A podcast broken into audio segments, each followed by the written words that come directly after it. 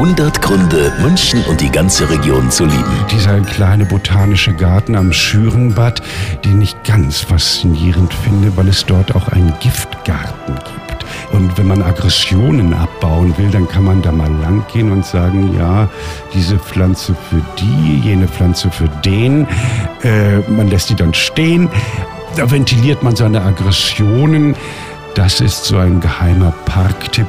Der Botanische Garten am Schürenbad ist wunderbar. 100 Gründe, München und die ganze Region zu lieben. Eine Liebeserklärung an die schönste Stadt und die schönste Region der Welt.